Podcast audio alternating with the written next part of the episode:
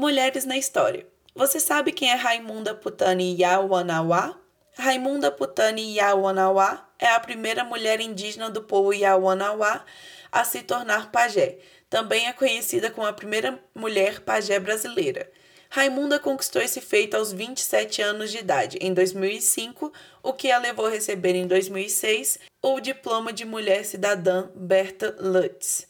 Ela e sua irmã Kátia são embaixadoras da cultura Yawanawá. Raimunda nasceu na terra indígena do Rio Gregório, no Acre, junto à sua irmã Kátia, e foi educada tanto na cultura indígena quanto na cultura dos brancos, o que a permitiu falar português fluentemente e ao diálogo cultural.